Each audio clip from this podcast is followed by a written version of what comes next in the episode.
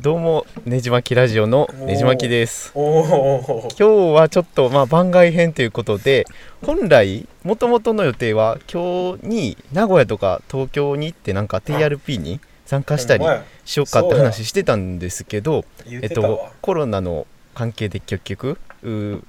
関西でバーベキューしようかって話になって、それも結局キャンセルになって、えー、最終リモートでえー、ポッドキャストを収録しようって話になってで、えー、今回はあまずあさこさんから、まずは明日の明日のゲイのあさこさん、はい、こんばんは。で、無目的キャストの大輔さん、あ、お世話になってます。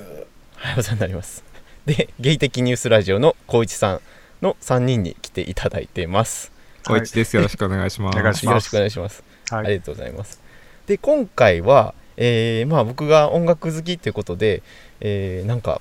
そのおのおのがそれぞれ好きな音楽を語るっていうコーナーと、後半は、えー、と自分の好きなゲームについて語るっていうコーナーになる予定です。ということでどうしますどうしますこれ一人一人紹介していくんでしたっけ？もう全然何も決めてないんですけど。何も決めてないね。どうしよう、うん、どういうのがいいですか？どうしましょうどうしよう、えー、まずちょっとドキュメントの順にいきます？ドキュメントどこや、うん、じゃああそこさんが一番最初ですね、うん、僕からですけどいいですか？もう適当に喋っちゃってお願いします。全然大丈夫。えー、っとこれもともとあれですよね、なんか前にえー、っと何かでバーベキューした時に、まあ、車で買い出しとか行ってる時にちょっと収録したいなみたいな話になって、元はあれ YouTube の時ちゃいます？え、どういうこと？ YouTube の料理作ってた時ってことやな。そうそうそう、いやいや、うん、そう言うとってで、うん、その後あそうかそうやったな。ね、さんにんで言うとったのか。そう、ずるずるずるずるさんかげつぐらい温め続けた企画ですよ、これ、うんうん。最初はね、にがつの最初にやろうと言ってた企画ですよね。うん、そうそうそう。あ、そうか。あの時の買い出し中に撮ろうかって言ってたやつなんですよね。うん、あ、でもこの話、ぐだるからいらんな。まあ、適当に、はい、バッサリ。適当に切ってくださいね。えー、っと、うん、はい。で、最初、だからにせんじゅうきゅうねんになんか、一番聴いた曲みたいなことで選んだのがそのまま僕残ってるので、えっと僕が紹介したい曲は、えっとミュージカルウィキッドから、えー、For Good っていうデュエットなんですけど、はい、えっとこれちょっと聴いてもいいかな。どんな曲やったか忘れた。そうでしょ自分で決めたのにそうでしょ。えっとおっちゃん最近音楽についてばっか喋ってはるから、どれがどうかっていうのがちょっとね。音楽についてばっかり喋ってはったっけ？喋ってはるじゃないですか。一人会でも喋ってはったし。そうそう、あ、そっか、そうやな。そうそうそうえっとこの曲知ってます？お三人は。聞きに Spotify で聞きました一応は。もともとじゃ知らなかったですか？あのウィキッドっていうミュージカルもご存知ないですよね。あのオズの魔法使いの元ネタ、元ネタというかそうですね。オマージュした、えー、と小説を舞台化したミュージカルなんですけど、もともとにせんさんねんにやったやつかな。それで来年か再来年に多分ハリウッドで映画化して公開する予定みたいなんですけど、はい。はい、でこの中から、えー、For Good という曲を紹介したいんですけどね。なんかウィケット、ウィケットってあのユニバーサルスタジオのショーにもなかったでしたっけ？ショーにもなってた、最初の頃にねんぐらい、はい、うん、あの時。そんな昔からある物語なんですね。物語というか、うん、そうそう、もうにじゅうねん、にじゅっしゅうねんはなったんちゃうかな多分。うーん、あ、まあなってないな、にせんさんねんやから。そうそう、じゅうはちねん、ななねんぐらいですけど、えー、とこの曲はだからもともと親友だったんですけど、ちょっと方向性の違いから仲違いして分かり合えないまま、えー、生き別れるというか、もうそのまま疎遠になるふたりの女の子の話なんですけどね、はい。えー、と最後にあなたと知り合ってよかったっていう感動的な歌なんですけど、はいまあ、何がいいかっていうと、まあ、曲聴いてくださいとしか言わん結局なんかもうよんじゅうごになるとほらもう二度と会わない友達とかたくさんいるんですよ。で、多分、えー、悲しい。うん、であの時こうしてればよかったとかそういうことも思ったりしないでもないっていう感じでもあるんだけども、うん、まあでもそういう宿命というか運命というかそういうことだったのかなとか思うようになり、そういう時にこの歌を聴くとちょっと違う感情が来るなっていう意味でこの歌を選んだかなと思います。多分忘れた。なんか最近ね、うん、適当に曲を紹介するっていうのをなんかよくやってて、なんかその人適当に喋ってるんでね。言ってもうた、適当って言ってもうた。いや、その時は真剣なんですよ。その時はその時で、うん、でもなんか割と言ったら忘れる感じなんですけどね。すごくこれ、これ歌詞がいいので、はい、うん。エルジービーティー 関連のテーマっていうわけじゃ別にないんですよね。もうその別れというか。うん、合わない、うん、でもその生まれた時にちょっと顔が緑色で生まれてしまったために差別を受ける女の子がもう一人の方なんですよね。で、はいはいはい、そうなんですよ。だからそういう意味で エルジービーティー のセクシャルマイノリティのなんていうかな、そのディスコミュニケーションの歌としても取れなくもないっていうくらいかな、うん、でもか、うん、がっちり エルジービーティー の歌っていうわけでは全然なくて、もっと大きな、はいはい、うん、人類の歌って感じですよね。でこのミュージカルができた時って、えーとね、ブッシュ政権だったんですよね、はい、でブロードウェイっても民主党寄りじゃ、寄りだから、あのなんていうかな、ちょっとブッシュ政権反対みたいな色になるんですよ、大体そのトニー賞でもなんでも。でもこの For Good とかこの Wicked というミュージカル自体はそういうこう敵対してても何も生まれないっていうところがテーマだったりして、ちょっと民主党がっつり民主党支持者からはちょっと何言ってんのっていう感じの空気感だったと思います、多分その当時ね。で結局このミュージカルすごく良かったんだけどトニー賞は取れなかったんですよね、作品賞は。でえー、っとただ主演女優賞は取ったんですよ。イリーナ・メンゼルが、えー、Defining Gravity っていう曲で取ったんですよね、はい、でこのイリーナ・メンゼルとクリスティン・チャノリスでデュエットした曲がこの For Good っていう曲で、まあ何の話やろ、そうそういい曲なんで聴いてくださいっていう感じですね、はい。こんなもんでいいです。もう短くさんぷんぐらいにして次に行ってくださいね。あ, ありがとうございます。で次どなたでしたっけ？ちょっと今ドキュメント見られないんですけど。これドキュメントで言うとあそこさん、小一さん、俺ねじまきさんになってます。あ、うん、あ、わかりました。じゃあ小一さん、はい。僕の選んだ一曲は、はい、えー、マライア・キャリーのスルー・ザ・レインっていう曲です。はい。えー、この曲聞いたことありますか皆さん？聞きました。なんかね聞いたことある気がする。聞いたことなかったです。僕も一番最初に、はい、聞いたのがあのミュージックステーションでマライア・キャリーが来日して歌ってるのを一番最初聞いたんですよ。へー、あ、結構昔の曲なんですね。そうそう、本当ににせんきゅうねんか、うんうんうんうん、今 YouTube で見てる。そうそうあのー、歌った反応を見てすごい、はい、その時は英語全然喋れてなかったんやけど心に残った曲だったんですよ、なぜか。であのいざ英語勉強して海外行って帰ってきてなんか改めて聞いてみたらすごいやっぱ歌詞とかもねなんかよく入ってくるじゃないですか、英語で聞く方がよく、うんうんうん、って思って好きやなと思ってカラオケで歌ったりしてたんですけど、はい、なんか前の彼氏とね付き合ってた時に、はい、出てきましたねそうそうカラオケで一緒に歌ったりしてたんですよ。で彼もこの曲好きで、うんうん、めっちゃ歌ってたんですね、ふたりで一緒に、はい。でまあ皆さんご存知の通り本当に去年のごがつですね、だいたいいちねんまえなんですけど、うん、にお別れすることになって、バイバイ、はい、で、あのー、ライン でやり取りをしたんですよ最後にね、うん、カナダ行く直前ぐらいに、うん、はい、でその時 ライン 上でちょっと喧嘩みたいになってしまって、はい、でなんかその時に彼氏がこの曲のタイトルを、はい、あの引き合いに出してきよったんですよ、はい、えー、なんかそんな今は辛くても、うん、なんか雨が降っててもなんか乗り越えていけるからみたいな感じで、うん、いきなり出してきて僕泣きながらめっちゃ笑ってしまって、うん、うん、しかもなんかスタバでやり取りしてたんです。僕がスタバにいて向こうはどこにいたか知らないんですけど、うん、その公共の場でちょっと涙出ながら笑いそうになってしまって、うん、もうやめてよみたいな感じになったっていう話なんです、うん、で歌詞がですねすごいやっぱいいんですよ。あの、うん、どんだけ辛くてもいつか雨は切り抜けられるからと、うん、で立ち上がって、うん、また元通りになるよみたいな、より強くなれるよみたいな感じの曲なんです、うん、なのでぜひあの失恋したりね、今辛いことがある人に聴いてほしいなと思う一曲ですね。あ、いいですね。なんかそういう思い出と一緒にある曲ってやっぱいいですよね。でも、うん、そうですね、まさかこの曲が自分の失恋ソングになるとは思ってなかったんですけどあ、そういうこと、ね、そうそうそっかそっか、そうですよね。ということで以上です。はいはあ、えそれタイトルは急に ライン でポンって出てきたってことですか？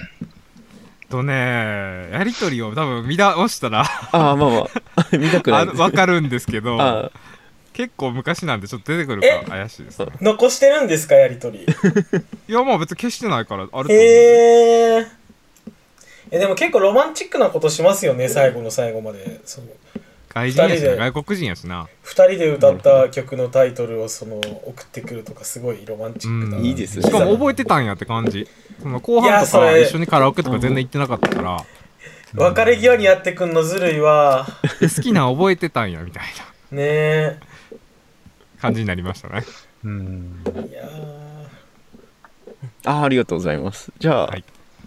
次は大輔さん、はいお願いします。はい、えっとね、僕が送ったのが多分唯一の邦楽かなって感じなんですけれど、はい、ラッキーキリマンジャロっていう人たちの一人の夜を抜けっていう楽曲なんですけれど、はい、あのなんかなな何きっかけで知ったんだろう。なんかすごい Spotify のなんかこうビッグデータの使い方がすごく上手で、なんか好きな曲嫌いな曲をやったらどのサブスクのサービスにもあるんですけど、その好みに合わせてなんか音楽を進めてくれるっていう機能があるんですけど、すごいなんか僕 ライン ミュージック、Apple ミュージック、Spotify と使ってて Spotify が一番そこの精度が高いなって思って、それでこのラッキーキリマンジャロっていうバンドを知ったんですけれど、何でしょう、すごいこう軽やかで爽やかで、なんか何でしょう、シティポップ、エレクトロポップ、いいですね、そうっていうようなジャンルの、僕全然音楽詳しくないんで分かんないんですけど、そういうジャンルの音楽らしくて、最初はなんかすごい聴いててなんか楽しくなるんでずっと聴いてたんですけど、なんかいろいろな曲聴いてて、なんかふとなんかハッとするような歌詞を歌ってたりするんですよ。すごいなんでしょう、すごい軽やかな音楽に合わせてすごいストレートになんかハッとするような、なんか、うん、お前の生き方どうなんだ、俺の生き方どうだろうっていう風に思うようななんか歌詞がたまに入ってたりしてて、でなんかこれをよく聞くようになったのが去年のろくがつぐらいかな、えー、どうだろう、はいはい、いつぐらいかなって感じなんですけど、あの好きだった男の子に振られた直後で、でもあ、なんでしょう、割と調子も戻ってきて仕事にもちゃんと行くようになり始めて、よくこう仕事の行き帰りでラッキーキリマンジャロを元気になれるんで聞いて帰ってたんですけれど、なんかその時に、まあ、いつも聞き流してたんですけど、こうまたこの歌の歌詞がハッとなんかさせてくれるような、そういう歌詞があって、なんでしょう、なんかとりあえずなんか一人であの歩いていけばいいじゃんって、なんか正解とか誰も分かんないんだし、なんかとりあえず動き出してから悩んでみた方がいいんじゃないみたいな、そういうことをなんか教えてくれる曲で、こうなんでしょう、それこそその時の僕にとってすごいハッとさせられるような、そういうメッセージだったなっていうふうに思いますね。なんかとにかく今前進もうぜっていうような言葉がすごいなんか当時の僕にとってはすごい元気を与えてくれたなっていうふうに思いますね。うん、なんかすごいなんでしょう、若, 若いって感じなんだろうなって、この曲は若さなんだろうなみたいな、そういう風に思う。若いですよね、うん、すごく若いって思われる曲やろうなって思ったんですけど、まあ、にじゅうさんさいよんさいの僕にとってはすごく元気を与えてくれる曲でしたっていうようなラッキー。ああ、ありがとうございます、はい、結構なんかビートもめっちゃおしゃれっていうか、なんか洗練されてますよね、うん、なんか最近すごいシティポップって流行ってますけれど、うん、なんかまさにって感じですよね。なんかすごい聞きやすいんですけれど、他の曲も結構そうなんですけど、聞きやすいけれど、なんかメロディーから入って聞くようになって、多分僕と同じようにこうどっかのフレーズでえー、みたいな、なんか今のめっちゃ刺さったんだけどってなってるなんか若者はすごく多いんじゃないかなって思いますね。そこが結構魅力かなと思いますね、このエレクトロバンド、エレクトロポップバンドの、はい、なんか爽やかなんですけど結構寂しさが若干にじみ出てたりとか、そんなとこいいですよね。そうですね、結構曲にもよるんですよ、うん、例えばなんかもうとにかく今日は踊ろうぜみたいな曲もあったりするんですけれど、それに混ぜてきてこういう曲とかもなんかスッと入ってくるんで、なんかその緩急もなんか魅力的だなっていうふうに思いますよね。まあでもなんか全体的になんか踊ろうぜ、俺ら若いんだし、なんかどんどんガンガン進んでこうぜみたいな、いろいろあるけどよみたいな、そういう感じのなんかメッセージは強いかなっていうふうに思いますね。ああ、ありがとうございました。え、小市さんこれ聞かはりましたこのラッキーキリマンジャロの。はい、夜聞いてました。今いいですよね、ミュージックビデオ見てるんですけど。はいはいはい。これはバンドじゃなくて一人の人なの？あ、いや、えっとね、これは編成がすごく面白くて、ボーカルシンセサイザーがひとり、ドラムがふたり、えっと、シンセサイザーがもうひとり、ギターがもうひ、ギターがひとりっていうのは、なんか全員でいち、に、さん、し、ご、ろくにんなんですけれど、シンセサイザーふたりいるし、ドラムふたりいるしみたいな感じで、すごい面白い編成のバンドですね。ひとりがシンセサイザーっていうポジションがあるんやな。そうそうそう、ひとりが思いっきりなんかバンドのドラムって感じのやつをやってて、もう一人はパーカッションっていうようななんかポジションで、その電子ドラムみたいなのを叩いてるんですよ。ああ、よくこう光るやつを押したら。そうそうそうそう、すごいね、なんかおしゃれですね。なんかみんなすごい踊りながらなんか演奏してて、で本当だったらこのゴールデンウィークにこのラッキーキリマンジャロのライブに行ける予定だったんですけれど、えーまあまあまあ、このあれなんでね、延期っていうふうにはなってて、まあね、こうやってこの人たちのことを話して音楽聴いて、もっと楽しみになっていけばいいなっていうふうに思いますね、そのライブが。そうですね、ライブハウスとか全部止まってて大丈夫なんかなってめっちゃ心配なんですけどね。本当にね、なんかライブハウスね、経営難じゃなくてビルが閉鎖で立ち退きっていうのもあるみたいですね。どうしようもないですよね。ね、うん、じゃあ次僕ですかね。ねじまきさん、はい、ねじまきさんはいっきょくをじゃあいっきょくさい、あ、最後なんですけど、えーと、僕が一応紹介したいなと思ったのがエルビス・コステロの What's so funny about peace, love, and understanding という曲なんですね。で、これタイトルそのまま、まあ、和訳すると平和、愛、理解を掲げることの何がおかしいんだみたいな曲なんですよ。で、まあそのなんていうかな、いろいろ多分小市さんとか、まあ、あそこさんも大輔さんもなんか エルジービーティー 的な活動とかされてると思うんですけれども、なんかその日本とかってやっぱりそのなんか理想を掲げたりするのがちょっと恥ずかしいみたいなのとかあるじゃないですか、やっぱり。で、これは当時このもっと原曲はそのエルビス・コステロじゃなくてニック・ローというもう、もう一世代古い人が書いた曲なんですね。はいはいはい、はい、でそれがあのせんきゅうひゃくななじゅうよねんぐらいに書かれた曲で、まあ、せんきゅうひゃくろくじゅうきゅうねんってあのあのヒッピーとかが一番栄えた年なんですけど、そのなんか平和とかの幻想が終わったような、なんか残念に終わってしまったような流れが来てる時にちょっとなんか皮肉っぽく書いた曲なんですね。はいはいはい、まあ、あんだけそのみんな理想とかを掲げてたのに、なんかそんな簡単に諦めちゃうものだったんかなみたいな、うんうんうんうんうん、でその曲をそのエルビス・コステロっていう、まあ、一世代後のアーティストがカバーして歌ったんですけども、ちょっとその曲のもともとの意図をさらにこう進化させたというか、その若者がこうカバーしたから愛とか平和とか自由を歌うことのかっこよさを伝えるようなみたいな曲になってるんですね、逆にエルビス・コステロバージョンは。なるほど、うん、同じ曲なんですけど、なんかこう歌ってる人のバックグラウンドの違いでちょっと曲の意図が変わってるみたいな、そんな曲で、うん、でなんか歌詞も結構真面目なんですよ、なんか、まあ、結局そのテーマとしてはその平和とか愛とか理解の掲げることが何がおかしいんやみたいなことを言う曲なんですけども、まあ何が言いたいかっていうと、なんかそういう、まあ僕らゲイじゃないですか、はい、まあそういうなんかプライドパレードとか、まあ本来ほんまに ティーアールピー とか今日行われるはずやったかなと思うんですけど、そうですね、うんうんうん、で結構そういうなんか活動的なことって否定的な人も多いかなと思うんですけども、結局そのゲイ的なとかそのマイノリティがなんとか生きられるようになるっていうのは、こうやってこう理想を掲げて語っていくしかないんじゃないかなって思ってて、まあしそういう方がなんかしんどいなって思った時にちょっと聴いてほしいなと思った曲としてこの曲をちょっと選んでみました。まあ歌詞とか本当に見てみて聴いてほしいなと思うんで、これね、もともとそのねじまきさんが言ってあったように、もともとオリジナルはちょっと皮肉の歌詞だったってこと？じゃあ、そうですそうです。もともとそのヒッピーカルチャーがあのー、無駄に終わってしまって、うん、その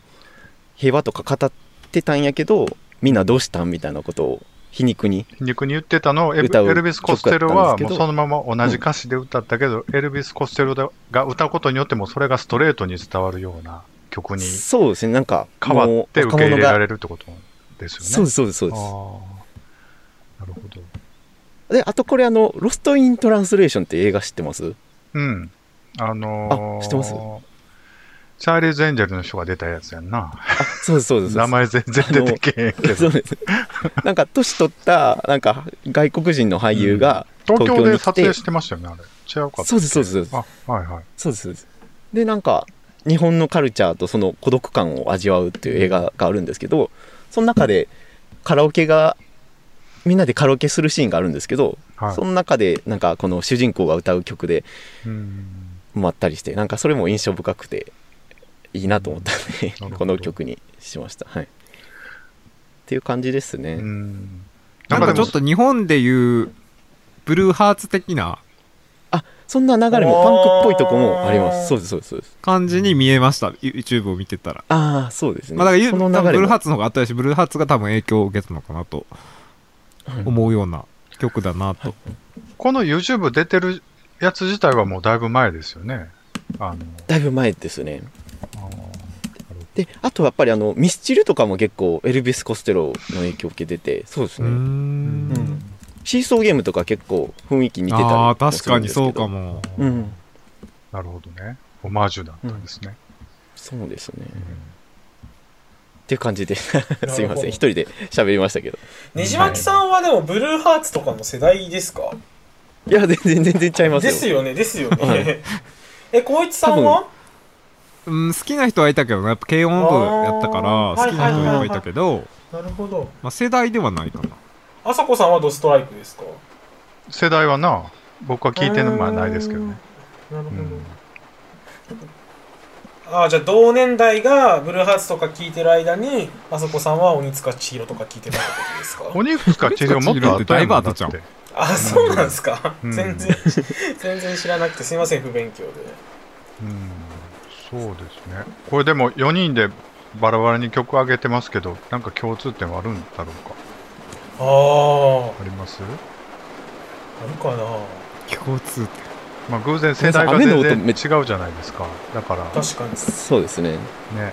ない。ないね、ないか。いやでもなんかこう打ち勝っていくようななんかあ、まあでもテーマじゃないですか、やっぱり。うん。うん。うん、まあ、大ちゃんが一番勢いがありますよね、でもね。ありがとうございます。ああ、いいですね。にじゅうよんさいなんで。そう。これランニング中聴いためっちゃいいんですよ。夜、夜にまさに。そうなんですよ。ああ、確かに。ラッキーキリマンジャロは本当、うん、夜に歩きながら聴くと、うん、やばいですね、すごい、これ。いろいろなんか、うん、なんか出てきます、頭から。なんかすごい気持ちよくなりますよ。え、これ一人の夜を抜けっていう。そうなんですよ。あ、ユケじゃなかったよ。僕全然。ユケじゃないです。ああ、じゃあこれってこのオナニーの歌？違います。人のうちの歌ちゃうこれ、もしかして。違います。え、そう思って聞いてみて一回。え、ちょっと待って。いやなんかそれに対するなんかあのー、ほらいつか果てるとか。解説もあって。違う。虚しい朝を抜けて、あ、もう全然そうちゃう。これ色あせたユニットバス、ほらこれ。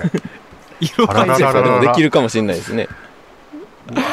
汚されてるで大好き。やだ、おっちゃんやだわ、ほんと。そうなんかねこのね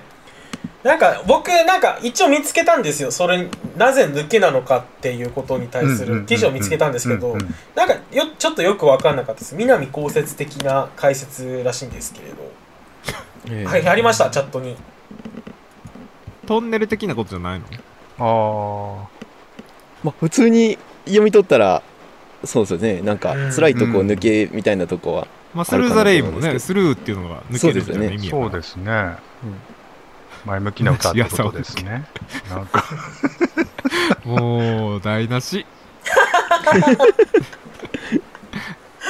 えでもそういうちょっといろんな意味に取れるような歌の方が、うん、その面白いです。コステロが取り上げたら違うように聞こえるとかさ、やっぱりいい歌はそういうことじゃないんですか、やっぱりね。だと思いますよ。あのーはい、プリテンダーもなんか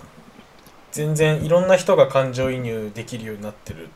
らしいですよ。あれは曲の別に同性愛の曲ではないのあれ。あれは同性愛の曲ではないんですけれど同性愛の曲なんじゃないかっていう視点を持って ピーブイ 見ても成り立つようになってて、なんか女性の向こう側に絶対男性がいるみたいな構図になってるらしいんですよ、その ピーブイ が。そうそうそう、そうこだわってないってことね、性に。いや、わざとそう取れるように作ったってこと。そうそうそうそうそう、計算。え、おそらくそうだと思うんですよ。なんかそういう風に見えるように、うん、だから君がなんか綺麗だ、君は綺麗だっていうような、好きだじゃなくて綺麗だにしたのも、なんか好きだって言えない人がこの世にはいるから、なんかその好きってストレートしたら、好きって表現したらなんかそこで制限しちゃうから綺麗だっていう歌詞にしたっていう風にボーカルの人も言ってるみたいですね。よく聞く話ですけど、僕最近あの広瀬香美さんがカバーしたやつ聞いたんですけど、広瀬香美さんやばないですか。歌う人で全然歌の意味変わってくるね、同じ歌でね、なんかあれ一気にゲレンデの曲になりそうな気がする。いやちゃちゃもう全然ね未練が全くないね、もうなんか、うん私から別れてあげたぐらいな感じでブワーって歌うから、すごいですよ、もうせいせいしたって感じで終わんねやんか、うん、なんか全然歌変わってたなと思って。広瀬香美さんすごいですよね、あの YouTube チャンネル、うん、ちょっと見てしまうな、なんかどんな感じになんねやろうと思って、ね、うん、マリーゴールドもすごかった。あ、すごかったなねまあどうかな、うん、すごかったね。あ、見てないですか、あの広瀬香美さんの。お二人はすごい見てました。すごいですよ。あのー、鬼滅の歌歌ってたんですけど、あれひどかった。これね、これ、うん、ピアノにね手刀でね手刀するんですけどそうそうそうそうそう、なんやろこの人と思って、わざとかなみたいな感じだった。面白かった。天罰天罰、うん、天罰、あれ一回見てほしいな。あれはすごいんで。うん。そうそうそう。なんの、はいはい。でもバサレ切ってじゅっぷんぐらいになるんですかね。はいはいということで。まあ、ということで、えー、よにんの、えー、好きな名曲よん選でした。